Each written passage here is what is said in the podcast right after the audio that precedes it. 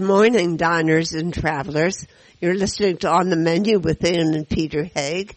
And today we're bringing you a miscellany of interviews with interesting people about interesting subjects. Uh, first up, um, all of you who think that you finally figured out your diet, uh, nutrition, uh, how to maintain your weight, uh, what to eat, well, here's here's a new one at you. It's called When to Eat What. And the author is going to be talking to us about that. Um, Michael Crupain, he's the co-author with the Dr. Michael Roizen. Um, and uh, th- this is big time stuff uh, related to Dr. Oz and all kinds of other things. And I think it'll get you thinking. I'm always anxious to learn something new. And uh, today we're going to be talking to Dr. Michael Crupain, uh, who is going to uh, talk to us about not just nutrition, but or not just what to eat or how much. He's going to talk to us about his new book called What to Eat When. Um, now, Michael. No, um, that's W H E N, just like Yes. just like you thought, not W E N. Yeah, W H E N. Michael, a lot of, of this is um, professional stuff. So why don't you just give us a brief rundown on your background and, and how you're involved with this and Dr. Oz and the show and the whole thing?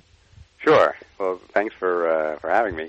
It's uh, I'm a trained in preventive medicine, Right. which is um, a medical specialty, and it's diff- it can be different things. But the way I practice preventive medicine is it's a public health specialty, so I don't necessarily see patients, but I treat populations.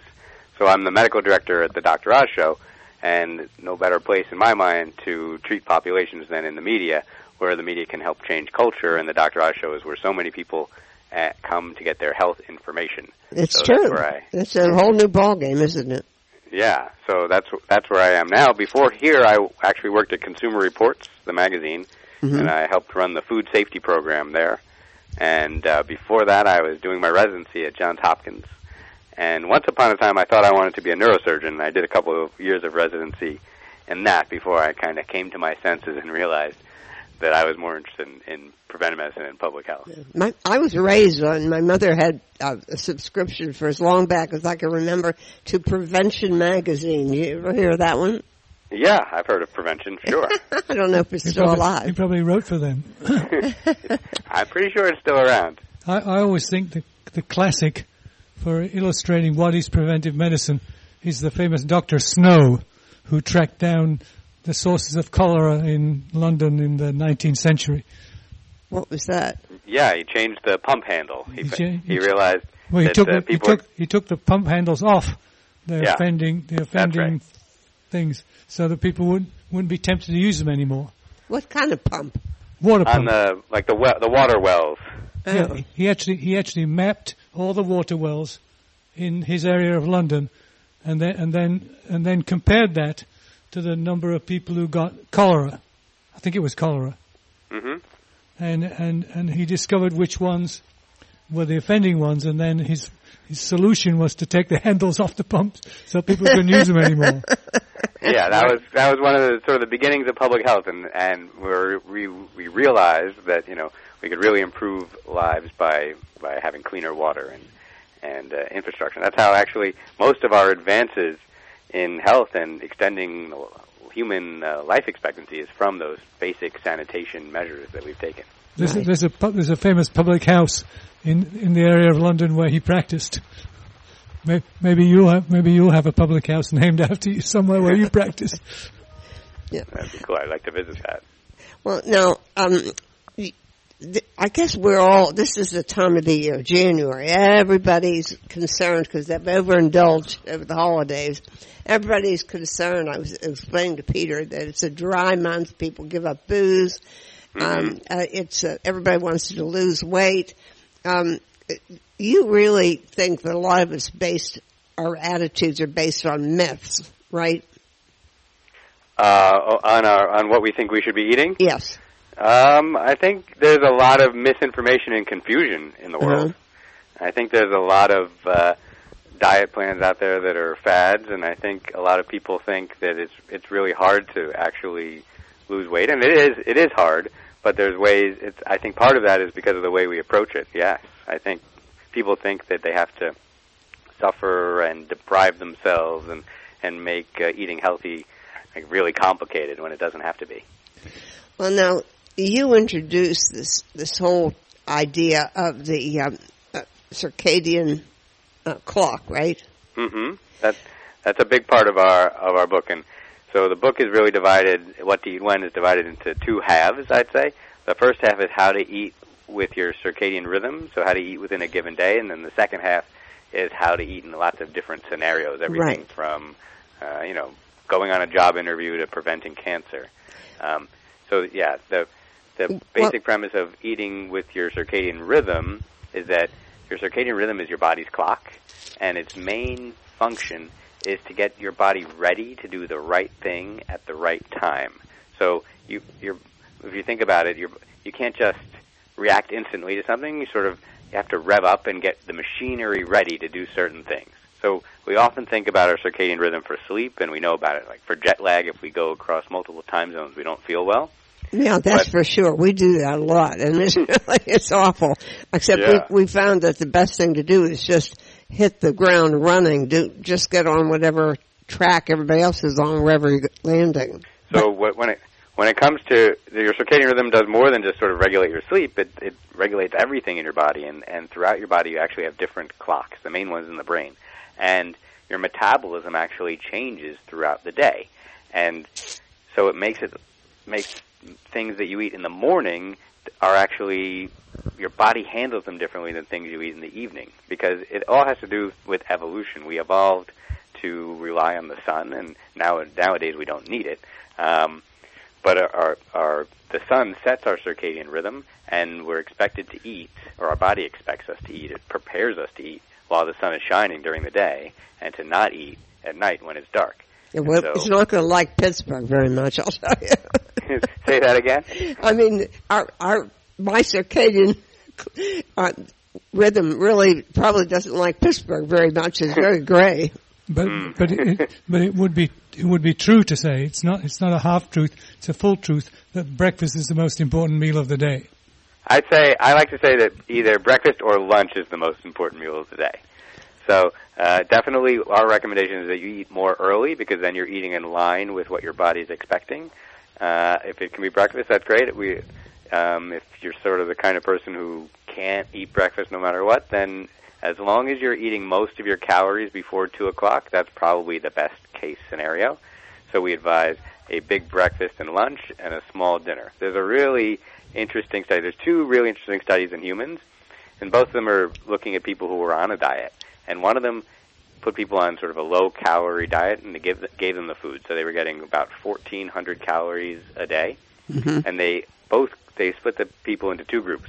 Both groups got 500 of, of those calories at lunch, and one group got 700 at breakfast and 200 at dinner, and the other group got the opposite, 200 at breakfast and 700 at dinner.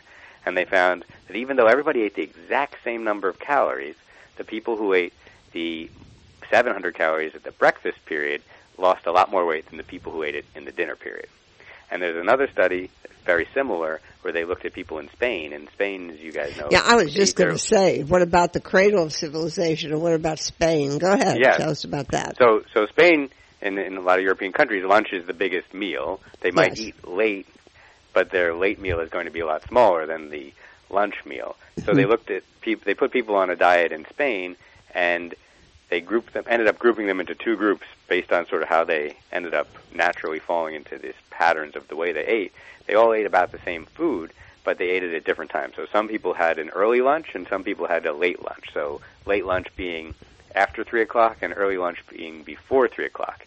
And people who ate the early lunch, again, even though they ate the same types of food and about the same exact calories as the people who ate the late lunch, the early lunch eaters lost 25% more weight than the late lunch eaters. In, in other words, although the Spaniards are smart for eating a big lunch, start, starting dinner at 10 o'clock in the evening is a bad idea. Starting dinner at 10 o'clock Well, in the evening is- 11, is not I the best idea. Yeah. But that's, that's what they do.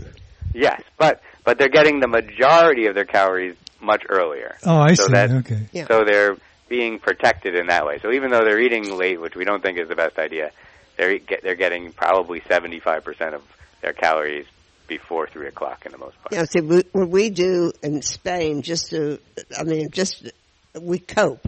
Um, we eat uh, breakfast and we eat a late, largish lunch, like around one thirty-two, and then we skip dinner. Yep. That's you guys are basically- you guys are perfect. There- There's another there's another element of it, which is we're still stuffed from lunch because lunch starts at two o'clock and it goes on and, for three hours. and can be known to s- stop at five thirty in the evening. Yeah. so, um, you know, there, I always have arguments with my um, trainer about this. I mean, her theory is a calorie is a calorie is a calorie, and it's that in and out thing. If you ex- expend um, more calories than you take in, you lose weight. hmm And I'm a firm believer in what you're talking about, and people don't seem to talk much about it. Is this um, uh, the gut stuff? You know, the bio, whatever it's called, Oh, the microbiome. microbiome. Yes, which is, I mean, I think that explains so much more than calories in and out, and so much more than sheer metabolism. hmm You Well, know. the microbiome's pretty Yeah. interesting, but I, I'll tell you, your your trainer is is right, but not totally right. Uh-huh. because it is about about calories and calories in and calories out. But what I'm saying is that when you eat those calories makes the difference. Uh-huh. So so if eating a calorie in the morning doesn't actually count as much as eating a calorie at night. So you could eat the same number, but you're not really your body is not getting the same number because calories are sort of an artificial uh, construct, right? Where They're actually measured traditionally, you know, like in a bomb calorimeter. You throw something into a into um, a calorimeter and burn it up because a calorie is a measure of energy of heat. Right. So that's a artificial lab number, but what actually happens in your body is different. It's every once in a while the New York Times runs an article about this where they say, you know, if you've got 100 calories of nuts, it turns out when you eat them it's not actually 100 calories of nuts because your body doesn't actually absorb all 100 calories because some of it's fiber and it's all different things. But that's different than if you burned it up, you know, with a flame. When it Michael, comes to See, the that's good. Yeah. good man, thank you. That's a good explanation, Michael, of of that. Um, because I, I I do think there's a difference in terms of what you eat for your calories. Yeah, And so if you're eating if you're eating potato chips or processed foods, those are sort of highly digestible foods. So if it says on the package it's got 250 calories, you're going to get all 250 calories. I see. But if you're eating um, 250 calories of broccoli, that's your body's not going to turn that into 250 calories the same way it would as if it was potato chips. You know, this book is packed with information. You also have a, a program you could um, ease into correcting your uh, your when um, on a 31. There's a 30 day or 31 day. Um, 31 days. 31 day regime. And then you have also the different scenarios of like if you're going on a first date, what do you eat? Which I'm, Yeah. I'm a little far away from that one. Um, but uh, give us like we'll never get to all this stuff. Give us like your Ten Commandments. Well, the, I mean, the main rules, or I don't like to call them rules, but sort of the principles of the book are that you should eat with the sun. So then you're eating uh, when the sun's shining and hopefully not eating when it's not. And that you should eat more early and less later, right? So as we've been talking about, make breakfast and lunch your biggest meals of the day. And in order to do that, you have to go with our third principle, which is don't stereotype food. Or in the sort of more fun way to say it is eat your dinner for breakfast. So I do that too. Yeah. I'm not Well, a good you- person. yeah, you you guys are doing very well. So you know, but you you've you've done lots of traveling, so you know that in other countries that we they don't necessarily look at food the same way we do, and here we think you know breakfast has to be an egg or a bowl of cereal or a, or a muffin, but in other countries they're okay eating a piece of fish for breakfast or something completely different. So Yep. I love I love to eat pasta for breakfast. oh yeah. Or leftover pizza. That's another good thing. Well, leftover pizza is a very college food, but um, Uh, Anne likes Anne likes lentils and what's the other, what's the other thing I put in your mixture? Quinoa. Quinoa. She Yeah. likes she likes those for breakfast. But I make Yeah. bowls. I, this morning, what did I have? I had um, the the lentil mixture with the quinoa that he makes for me, and then I had um, uh, some ch- cut up tomato from the leftover salad from leftover from last night, uh, leftover cooked mushrooms, and some um, little bits of this one's bad because it's red meat because you you don't want to eat it, but it was not very much red meat, and usually it's something like chicken or, or something like that, um, and and that's a bowl, and you eat that for breakfast. Yeah, that sounds great. Yeah, I don't like cereal. I hate cereal. Yeah, I never, I've never really liked breakfast foods. My like Mike Roizen, who I wrote the book with, he likes to eat salmon burgers for breakfast. You know that would be fine. Yeah, I like the Japanese stuff, pickles and soup. Mm hmm Yeah, soup is another one of my favorite breakfasts in the winter. Uh huh. Miso. Yeah. So what what else do you think will happen when people get a hold of this book? You you have um you have advisories on specific foods to avoid or to limit. Yeah, so the the when you eat is obvious is important. That's the big concept we've been talking about. But what you eat also also matters, and we think that this book isn't really meant to be a sort of a diet book or a weight loss book. It's a book about helping you maximize your health. Mm-hmm. So people who want to lose weight, they're going to lose weight. It's sort of a we say it's a side effect of eating this way. So one eating in a healthy way is what we recommend, and that's eating lots of fruits and vegetables. So we say you should eat as many um, vegetables as possible. I'd say you could probably eat as many fruit as possible. I, I think it's hard to overeat fruit if you're eating whole fruit. Eating whole grains is great. Eating healthy fats like olive oil and avocados are excellent choices. Or uh, people aren't eating enough nuts and seeds, so. Um, Mike Roizen again is a huge huge fan of walnuts. He's gotten me really into walnuts, so now I throw them on everything. Yeah, I Um, text Peter fruit, fresh fruit, and for breakfast. I've done it for forty some years now, and Mm-hmm. uh, and and and then I'll top it with nuts. I have nuts in the freezer at all times, like walnuts or pecans. well, you also get you also get maximum brownie points for freezing cherries and blueberries oh yeah, and uh, what are they? Ground cherries and yeah. Asian pears off our Asian pear tree. So, so, uh, so, So he's I get, so I get a pretty healthy diet, and and Anne gets the credit for for inventing it.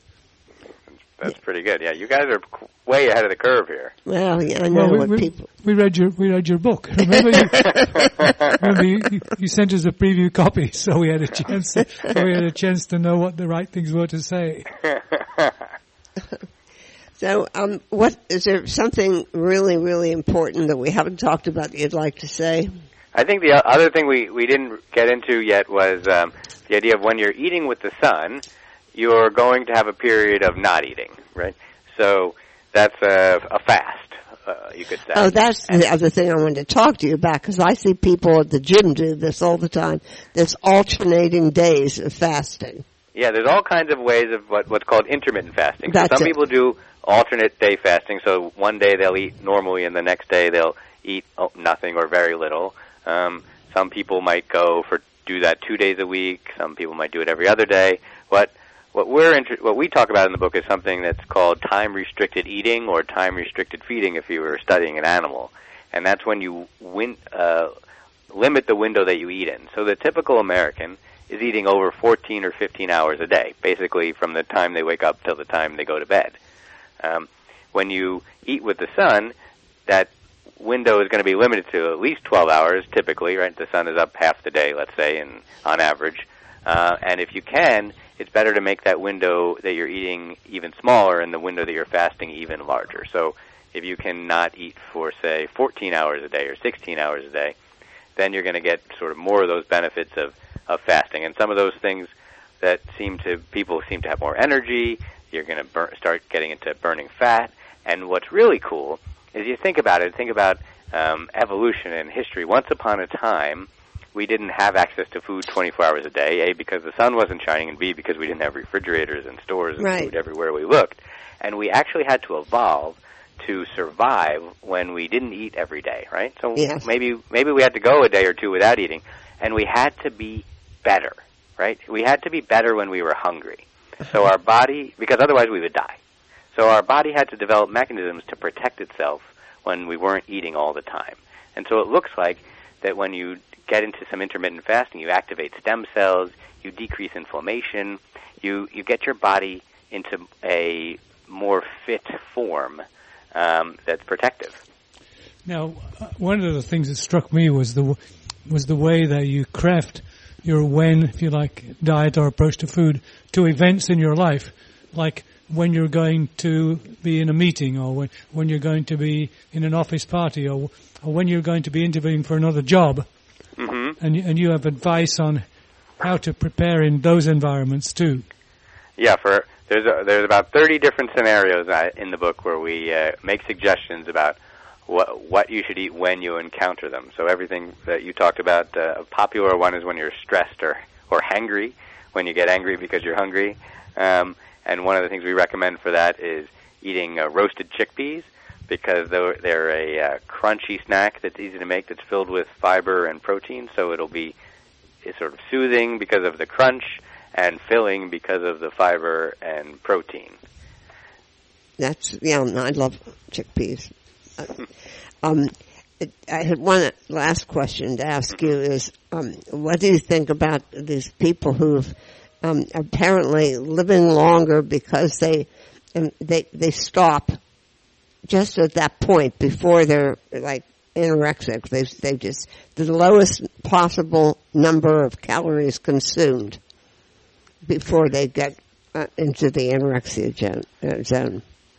Yeah. So there's there's there's studies in animals where when they calorie restrict them severe, severely, they can live longer. Yes. And I think that's where the idea of fasting um, for health comes from, and that's where intermittent fasting comes from because it's really, really, really hard to to live in sort of that very calorie deprived state, and can be dangerous.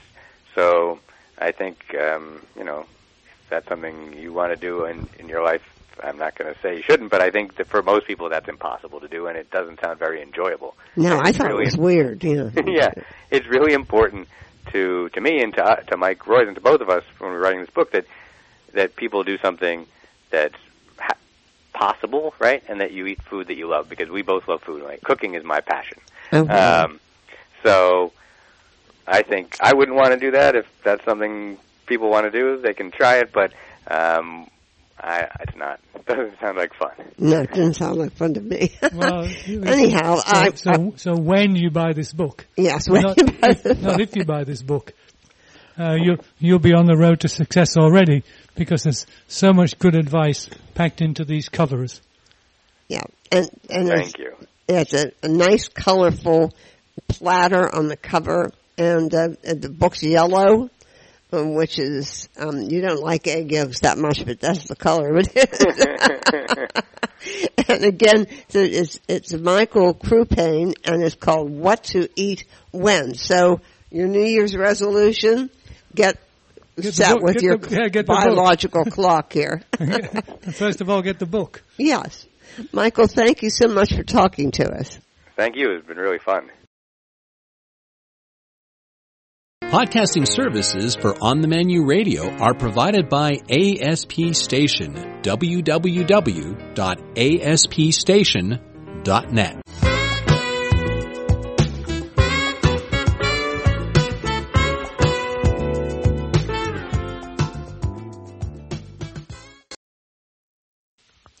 Welcome back, and next stop, we're going to get your gastric juices going, no matter what time you read this book. Um, it's by Chef Todd Richards, who is the uh, chef owner of Richards in uh, in uh, Atlanta.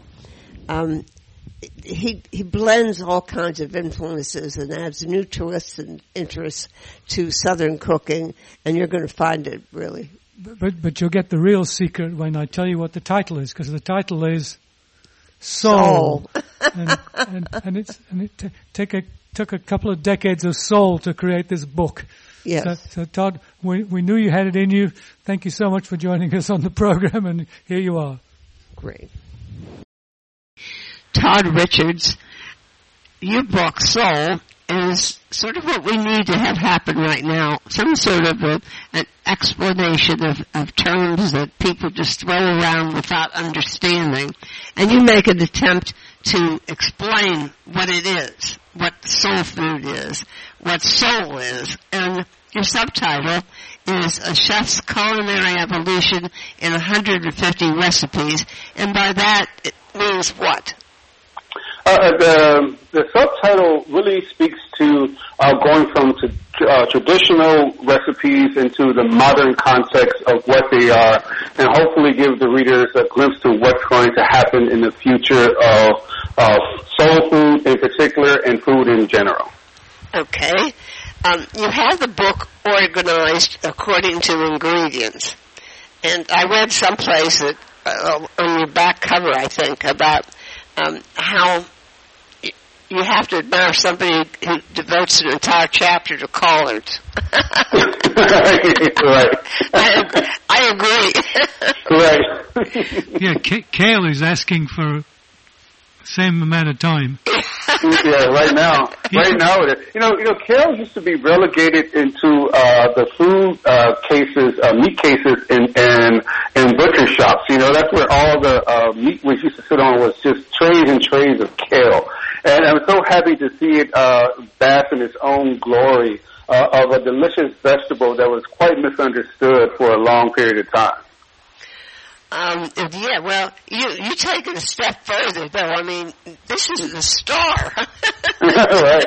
Well, well, well, collards. You know, you can't talk about soul food in general without talking about collard greens. Yeah. Like collard greens is one of those things. But the reason I really wanted to start with collard greens was to talk about the technique, and then to also tell people that the technique that when the fat solidifies on top of the collard greens, which are protecting all the pot liquor and all that down below that that's the same kind of technique you see in French food when you look exactly. at duck confit. Yeah. You know, so so we're more we're more you know similar than we are different, especially if we use food as a lens uh, to justify us coming together. Yeah, no, that's one of your themes is uh, food brings people together. Um, you have your own. Um, is, uh, you call it a restaurant? I'm, I'm sorry. Your your restaurant it's yeah, yes, Richard's yes, that's Southern Richard, Fried. Richard Southern Fried, yes. And and it's in the um, Atlanta's Krog Street Market. That is correct. So Krog Street is uh, basically a food hall that has three anchoring uh, sit-down restaurants, and then there's eight of us or nine of us that share, you know, the common space of Krog Street Market. Great. That's a good trend, I think, actually. Um, the you you grew up in Chicago? Yeah, I grew up in, in Chicago. Grew up on the south side of Chicago. Uh, left nose on the north side of Chicago. But a lot of times during the summer, uh, we would spend a lot of times in, in you know in the south, and uh, just that travel down the highways, just stopping at road stop uh, places, you know, getting some fresh peaches where you have to sit there and and do the peach stand so the so the juice doesn't drip all over your shirt. uh, uh, uh, understanding, you know, preserves come, you know, how preserves are made, uh, stopping by uh, honey places and getting jar honey to take back with you. Uh, that's what I did as a kid. My, now my mom, she would stop by places and bring some moonshine back. Um, that was that was that was her her her her part of that roadside stand as well. So. Yeah, well, no, you've, you've cooked a whole bunch of different cuisines. Um, and you, you've worked in so many different places. You you really earned your stripes in the, the chefing business, haven't you? Yeah, that, that is correct. Uh, you know, it really started when I was a kid. So every birthday, holiday, Christmas was always at our house. And uh, they got to a point that, you know, it was, sometimes it'd be 75, 80 people coming over our house. Good grief. You know, for a birthday party. And if you look in the book, uh, there's a pe- uh, uh, picture in there of me holding a cake. And with that cake, uh, it lists not only my birthday because it was my birthday party, but all my cousins and aunts and uncles who had birthdays at that same time. My great grandparents' 61st anniversary was at that time. And that's just how we celebrated. It was never um, just, you know, come together in a small gathering. And the only requirement we had was that if you're going to bring something, it had to be delicious. If, if you couldn't do that, bring something to drink, but most importantly, come with kind, loving spirit and that's kind of the way I still approach food uh, to this day. Well, you, you also um, are really famous for not wasting anything. You are a great advocate for sustainability and no food waste. I, I don't like food waste, but you can have so much fun with doing things uh, there was a dish I did in the Oak Room in Louisville, Kentucky. It was an asparagus dish, and you know the the bottom part of the stem could be very woody. Most times you would just discard it. So we made uh, a puree with it, and then we made a ravioli with it. So instead of just throwing away this part that everyone would just discard, um, I actually, you know, made a ravioli with it. In the same way my dad taught me, he wouldn't throw. I mean, no one ever thinks about pickling collard green stems, but my dad would refuse to throw that part away. So and that's where that came from, the pickle. that's exactly exactly where it came from. We, we, he wouldn't throw it away, so he would chop them, um, uh, put them in vinegar and water, uh, or sometimes he would make cucumber tomato salad, and that liquid that was left over, he would pour uh, pour over the collard green stems and just sit it in the windowsill uh, of the kitchen. And you know, ten days later, we got collard green pickles. Now, some of these these recipes are very complicated. I mean, I imagine you've got to get your pantry straightened out pretty fast, right? Well, uh, you know, I believe some of them are, are, are, complicated in the sense that there may not be familiar ingredients, but really the simplicity of cooking with them is is how you just approach the stove. And uh, you know, I tell people that you know I grew up in, in a household where, where my dad did most of the cooking in the summer. My mom did a lot of cooking in the wintertime. And, and, and if you teach the kids, you know, at a beginning or early age how to approach the stove, then these recipes are not very, very complicated. And if my dad can do them, uh, or my mom could do them, which were the basis of a lot of these recipes, then I think the average person should be able to, to do them as well. But you got to have things ready. I mean, there are a lot of things that you have uh, in stock. I mean, I'm trying to remember what it might be. Uh, you Well, have, in the basics, you have a lot of things you have to get together. I, I, I do. I will say that you do. You should have, you know, a good amount of spices. I tell, I encourage people when they go to the store, do not buy the big, you know, 12, 14 ounce thing of spices. Get the two or three ounce one because they stay fresher longer. I, I encourage that. If you don't have time to make make stock, there are pretty. There's a great amount of commercial stocks out there that are very, very good and, and full of flavor and fortified. So I, you know, I, I, there's ways to, to modernize a lot of this, but but I encourage people to, you know, again, just start with your spices. Spices are the most important in really understanding a cook. If you have a, a, a place that you can get really great stock from, then by all means get it from there. Now, you have some rather unusual things. I mean, are these your concoctions, like okra seed porridge with pork jowl and pan roasted okra? Yes, well, uh, I wanted to again, you know, to back to the subtitle of the evolution. I wanted to make sure that that that, that we were um, we were we were doing so, and understand that okra, i you know, claim to fame is in gumbo. And but, but what do you do when okra, uh, you know, bolts as it always does during the late summer, and you have you can't eat the the outside of okra, but you have all these beautiful seeds on the inside. I see, So- I didn't know that. I mean, I've never grown okra. Yeah, so it's, uh, especially, um, I mean, I grew, we grow a lot of okra on, on our on our back deck, and we had that happen that we went on uh, a trip, came back, and the okra bolted, and so the outside was, you know, really woody, but we had all these beautiful, tasty seeds inside. So instead of just you know, discarding the the, the whole okra uh, pod, we just took the seeds out and made porridge out of it. If you think about the way okra thickens uh, gumbo, where the name comes from, then making a porridge with it is kind of that same kind of technique that will go along with it. Listen, you won my heart. It was the first cookbook I ever picked up that had chicken gizzards in it. No, right? oh man, I mean, I mean, people. I mean, the, the gizzards are some. Man, I I usually braise them. They get nice and tender. I think I think they are probably one of the most flavorful parts uh, of the chicken, and they get just discarded. You know, they get get get tossed to the side, and it's it's and, and when you have a, a really good gizzard, I mean, or a simple bowl of rice with salt and pepper, a little bit of that pan juice, man, that's just some good basic eating right there. Yeah, Yeah, the, the problem is where where can you buy a quantity of chicken gizzards? I mean, I can't I mean, remember find them. yeah, they only put, Well, most places sell them in combination now. They usually sell them as a pack of hearts and gizzards, which you can approach the same way. Yeah, I Oh, like, sure, I sure, like sure. that. Yeah. Um, but I mean, I used to get them in Philadelphia at the um, Reading Terminal Market, And mm-hmm. I, there's no place in Pittsburgh that I can get gizzards from now. Well, it's, it, it's funny too because they're really inexpensive, but they have the most flavor. And I'm glad to see them staying inexpensive, unlike oxtails that are also in the book that went from 99 cents a pound to 5.99 a pound. You can almost buy flat iron steak for the same price as you can oxtails. Well, you know, some of these things I really wish I could just reach out and eat them right now. I mean, the bacon collard and fried egg sandwich has to be divine. It is. I, my uh, my wife was having a meeting uh, in her office, and we were doing some uh, some uh, pictures for a magazine, and they asked me to make that one, and I had extra, and everyone I took them all downstairs to them, and the whole office was quiet. You know, that's a that's a that telltale sign of something that's delicious. That you know, when the office is quiet or people stop talking, they're just consuming really great food. That's one of my favorite recipes in the book as well. I, I love it. Absolutely love it. Um, yeah, now, now, I, you have all these individual. Okay, we said everything's organized by ingredient, and you have lots of different recipes with that ingredient.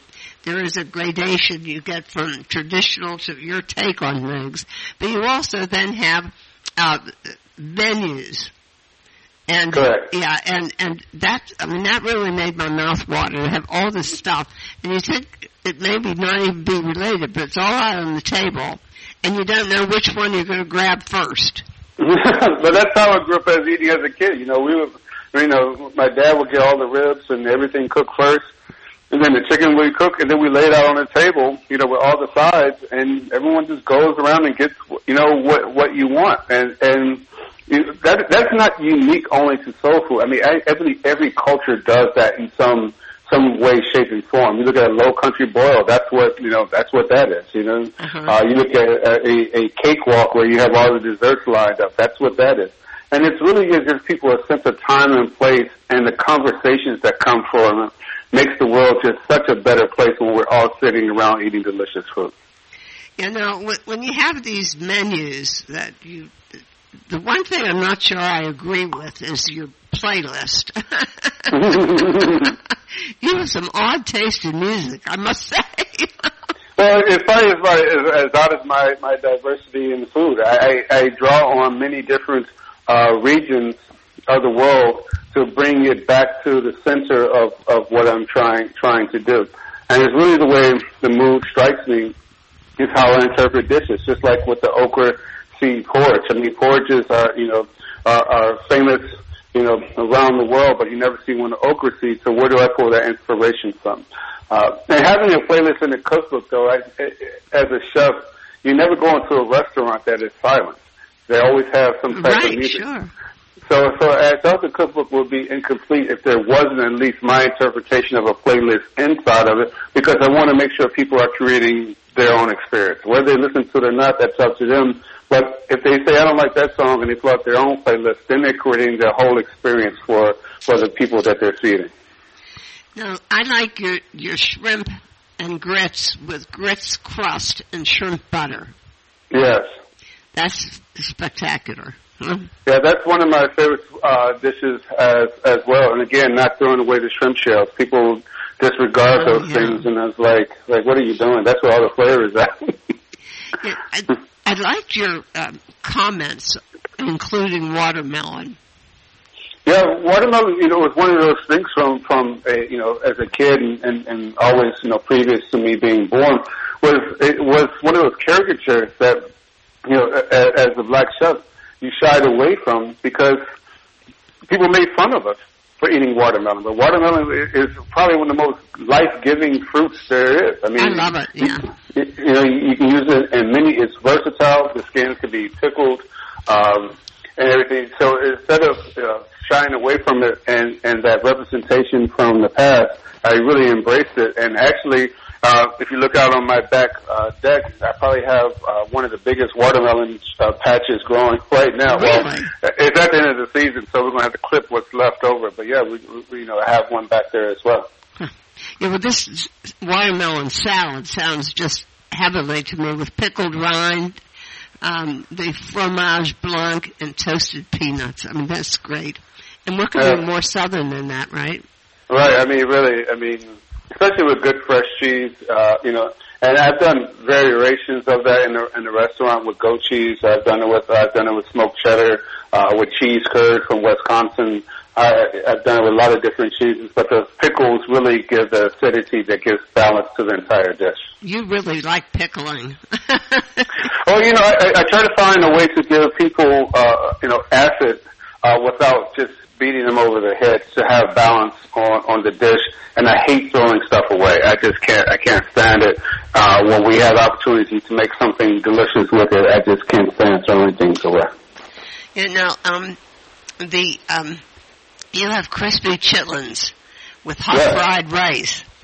Uh, where where were we with Star Chefs last year? I think Yeah, the guy, Mhm. the the guy, guy from, from JuneBaby. You know. Oh, Eduardo Jordan. Yeah. Yeah, God, he's Yeah. good. That's what he did for his demo. Yeah. he had, he Uh, had, he's a, he had a whole, very good friend of mine. he had Oh, a whole, he had a whole room of people learn, learning how to make chitlins. Yeah. uh, you, you you know, it's funny. Uh, uh, people, when they think about it in the soul food vernacular, they're like chitlins. Like, what is that? But then, all, but then, how many people eat sausages? You know, and it's like, you know, so like, you, so you can stuff meat inside of it and, and, and boil it or put it on the grill, and you, and you and you don't think that's foreign. But you know, just to serve the casing by itself is, is a little bit too foreign for you. That's the, that's the funniest thing about food and culture.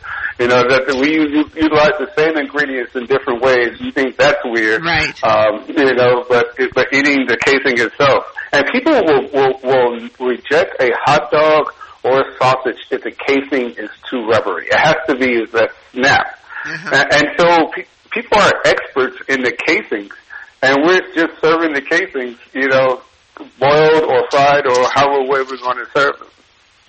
No, I mean, some some of these recipes are really so out there. I wonder how you ever came across them. I mean, I'm looking at this one: crispy plantains and chocolate covered bacon with peanut sauce. Explain Yeah. how you got to that recipe. Well, you think about the tongue. The tongue region is uh, salt, sour, uh, bitter, and sweet. So that covers all those things. You, you know, with the saltiness of the peanuts, uh, the chocolate can be bitter and sweet at the same time. The bacon can be sweet and and bitter at the same time. And the plantains, when they're green, they have this acidity uh, that goes when you keep biting. It's like, wow, this is really gets a little bit sour uh, from there. So I wanted to present a dessert that that covers the entire uh, tongue that speaks back to uh, the Caribbean, but utilizing some American ingredients or American fodder to go along with it. So you you think in terms of um, an ethnic composition for these things? I, I do. I think it's not only the region in which it comes from, uh, how to make it relevant to the time period in which we are in, and also what playfulness that goes along with it.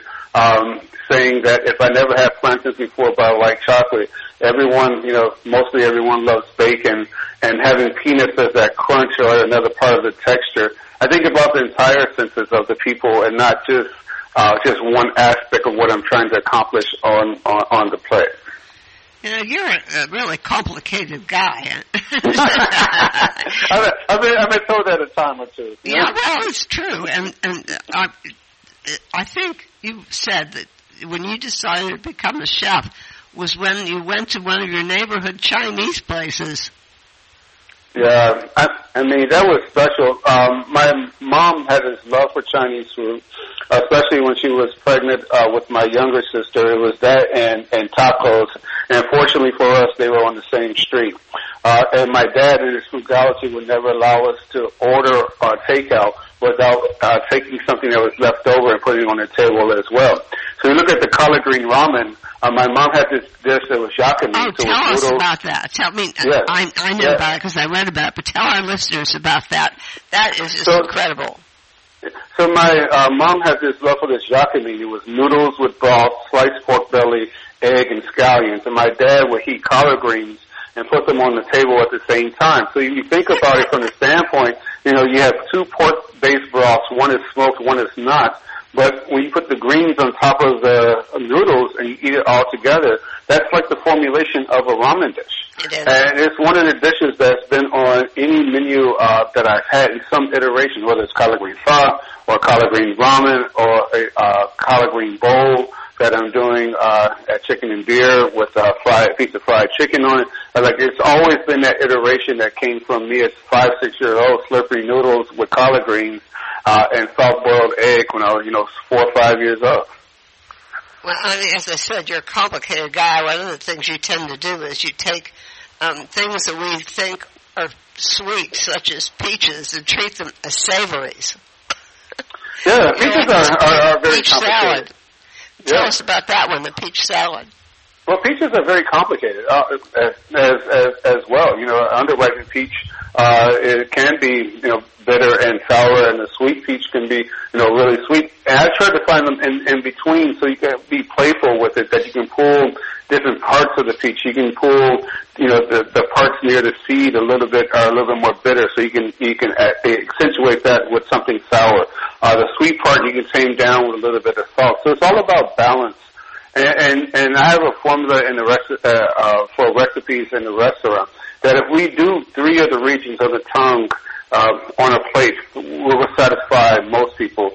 If we do four regions, we can satisfy everyone because everyone can taste, you know, two to three regions uh, at one period of time. So those that same kind of philosophy is what I was trying to accomplish in the cookbook as well. Well, I mean, it's it's you, listeners. You just have to get this book and leaf through it. Try some of these. I mean, you go everywhere. Here you're doing sea urchin with smoked tomato broth and West African spices. I mean, Right. You know, sea urchin is one of the, is a very fascinating uh, creature that lives in the sea. But what most people don't know is that on the coast of, of West Africa, especially around Sierra Leone, that that sea urchin is a common thing. Where they would just go out into the water and, and just pluck them out of the water, put them on the on the grill, uh, well, cut them open, put them on the grill, add tomato and spices, and and, and really cook them, in, uh, you know, just in the open flame. And and and to me, that is you know, as big a part of soul food cooking as anything else, where you're just going to get one natural ingredient. You're not doing anything to it, adding your spices and things to it, but that's it. I mean, that is such a beautiful dish. And Charleston actually uh, does, uh, around that area, they do have good sea urchins during the spring. Uh huh. Well, I think um, I'm happy to, to know that you could fry uh, tomatillos like you do green tomatoes because we have a couple of vines and boy do they produce. Uh, they do. Uh, we um we planted uh, at the house. We planted uh, Cape gooseberries and tomatillos this year, and they both are you know that that have that kind of skin on on the outside of them, and just seeing the way that they flourish and and and they they they really we just uh, literally pulled you know pulled them out of the ground yesterday because they're done done producing. And it's just wonderful to see that, but the versatility of them is what I love the most about tomatillos. Now, what what you call Cape gooseberries, they're what we call Ground ground. cherries, They're yes. what we call ground Well, cherries. ground cherries, yeah. Yeah, they're, they're, they're, they're, they're the exact same thing. And um, it's really great to plant them in the garden because as you're out there working, you have this natural snack Exactly. that just... yeah. You know, you just you, you get a little hungry, so you just pick them up and, and, and keep keep going with them. Yeah. Our, ras- our rabbits didn't uh, seem to like them. They they it spared us eating the ground cherries. I guess they were gone by then. Well, uh, uh, well, you're you're not uh, a lot nicer to the rabbits uh, than I am because if a couple rabbits come over here, they're going to be uh, come. They're gonna be dinner, right?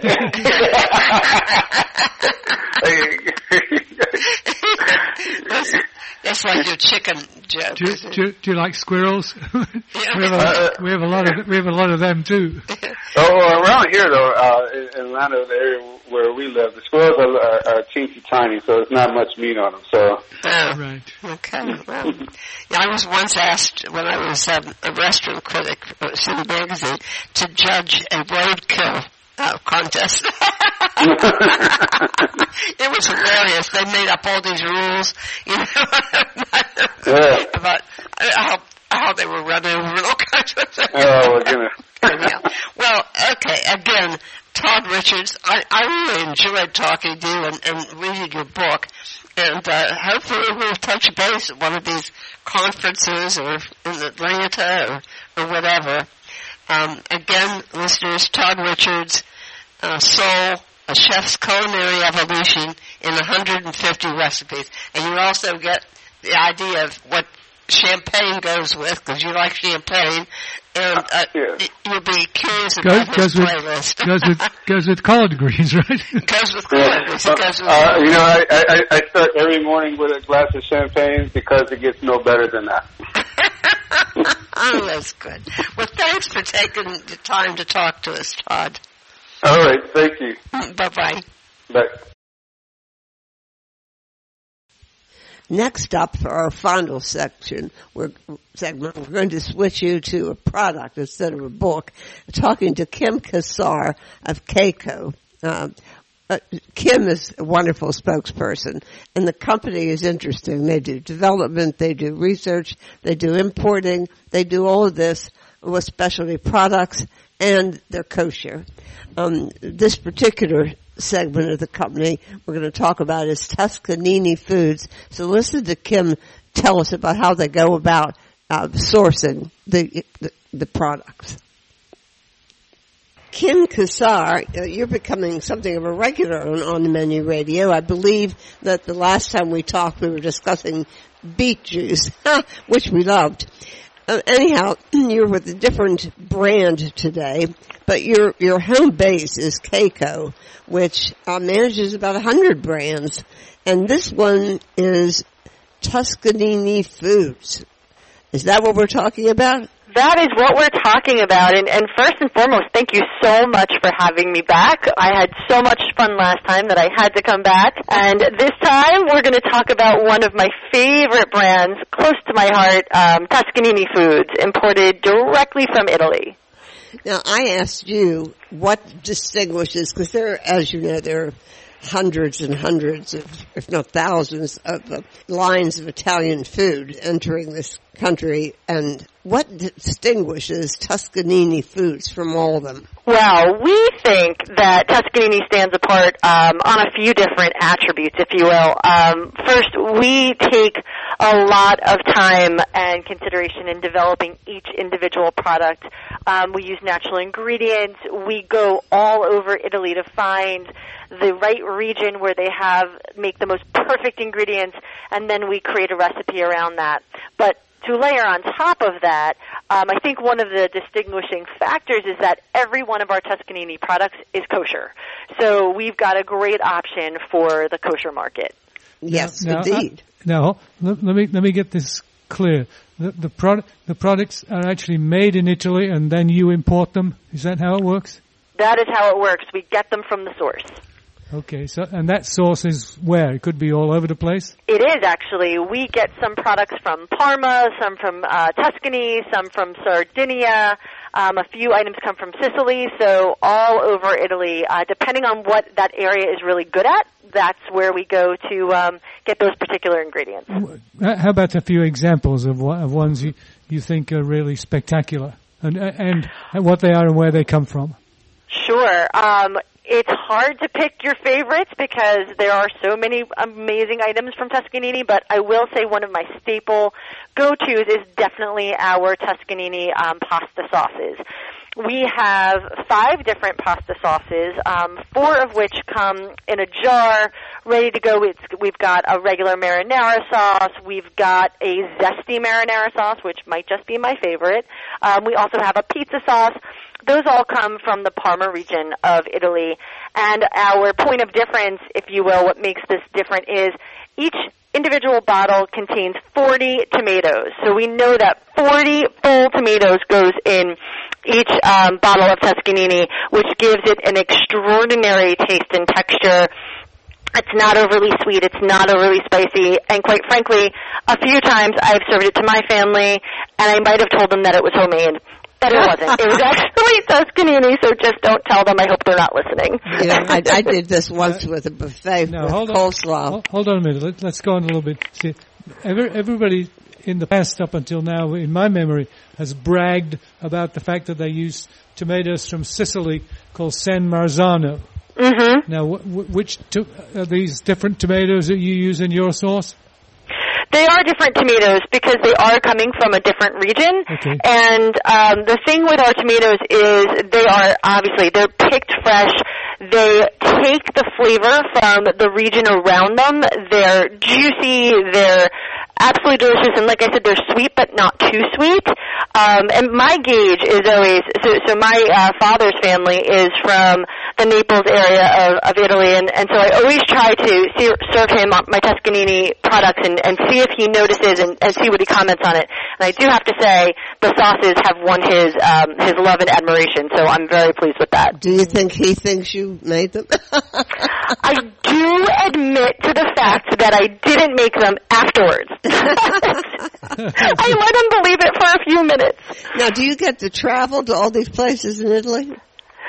Unfortunately, I personally don't, but my um, head of R&D and, and head chef um, of Tuscanini products, if you will, he goes um, and and you know it's very hard to take the trip to Italy. We're all very very jealous, I and he goes and he visits the farms where they make the where they grow the tomatoes, and he watches the processes they make the pastas um, with 100% durum wheat, and he watches it come up on. He sends us videos, which is very nice, but I would much rather be there standing next Oh, to him yeah. to see it firsthand. but we do watch the process very very closely, and and that's how we found so many great products.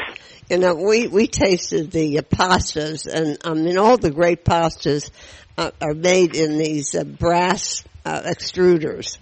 Yes, yes, Yeah. there are a bronze, Bronze. cut. Bronze, I'm bronze, sorry, I'm not said brass, I meant bronze extruders formed because then they're little, little Yeah. rises that Yeah, we- capture the sauce. We, we Right, which I, I never knew before we, we launched this product. I had no idea that the actual cut of the pasta could affect the way the sauce um, is absorbed and, of course, how it tastes when, when you eat it. Well, they, they say that we, when, like Kraft and all these other people who make uh, cheap store-bought uh, pasta, they use plastic dies, and the plastic dies Right. create a pasta that's smooth, Right. so that, so the sauce just runs off. Now we, we Right. actually we actually had the opportunity for a for a full day visit to a pasta maker in Abruzzo called Rustichella, Oh, yeah, that was fun. and, and we got we got a complete rundown on on why, why bronze dies were better than Yeah, we did. the other kinds of dies. It, it's fascinating. I, I had no idea, and that's that's what we brought to the uh, to the U.S. table was we wanted to create a pasta that. First of all, we make delicious sauce. We don't want it to run off your pasta. We want it to stay with the pasta so that when you when you eat your pasta, you can taste that sauce. So uh, yeah, we we made sure to get the very best um, quality ingredients and, and the right production, if you will, to uh, deliver the best product. Now, what No. about what about one that comes from Sicily, a product that com- which is Anne's in ancestry? Ah, okay. Well, Sicily, we make um, a product which is a little bit more, I'll, I'll call it humble and, and pretty basic, but it's our sea salt. We have this beautiful Oh, Mediterranean. Right. From, yeah, I have a whole, a whole thing of it, yeah. Uh, And it, it just brings flavor to your life for sure. We've got a coarse version and a fine version, but you know, where would you go to get better sea salt than Sicily? It's it's just Yeah, again, it takes from every West place. Coast, yeah, West Coast. Yes. Coast, Yeah, the, Trapani. the, the challenge we found, and we ruined several salt Salt mills in the process, is, is that the, the that that salt actually is quite wet. Ah, yes, yes. So so you so you need a You know, somebody makes one, but we yeah, have, have we well, ever tested need, it? So you you need you need a salt mill. Mm-hmm. whi- Which will put up with the fact that it's going to have a, a slightly damp stuff, Texture in- to it. stuff inside. No, it's just Yeah. inside of it. So, so if you're not careful, they rust. Ah, yes, yes. And now, Well, we we have it all ready to go, so it's a nice coarse chop, so you don't even need a grinder, and you can just put it right onto any dish that you're cooking. Oh, I see. Okay, got it. Yeah, so we've made it easy, and they come in these beautiful packages, which you'd be pleased to have on your counter.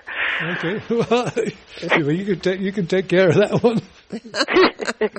Now, now, how do how do people get to know more more about the products that you have and, and where can they buy them?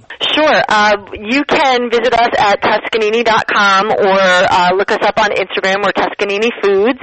Um, but the beautiful thing about where to find us, we are in every kosher store across the country that you can find. So um, if you're looking for kosher food specifically, we're there. But we also have a lot of our items on Amazon.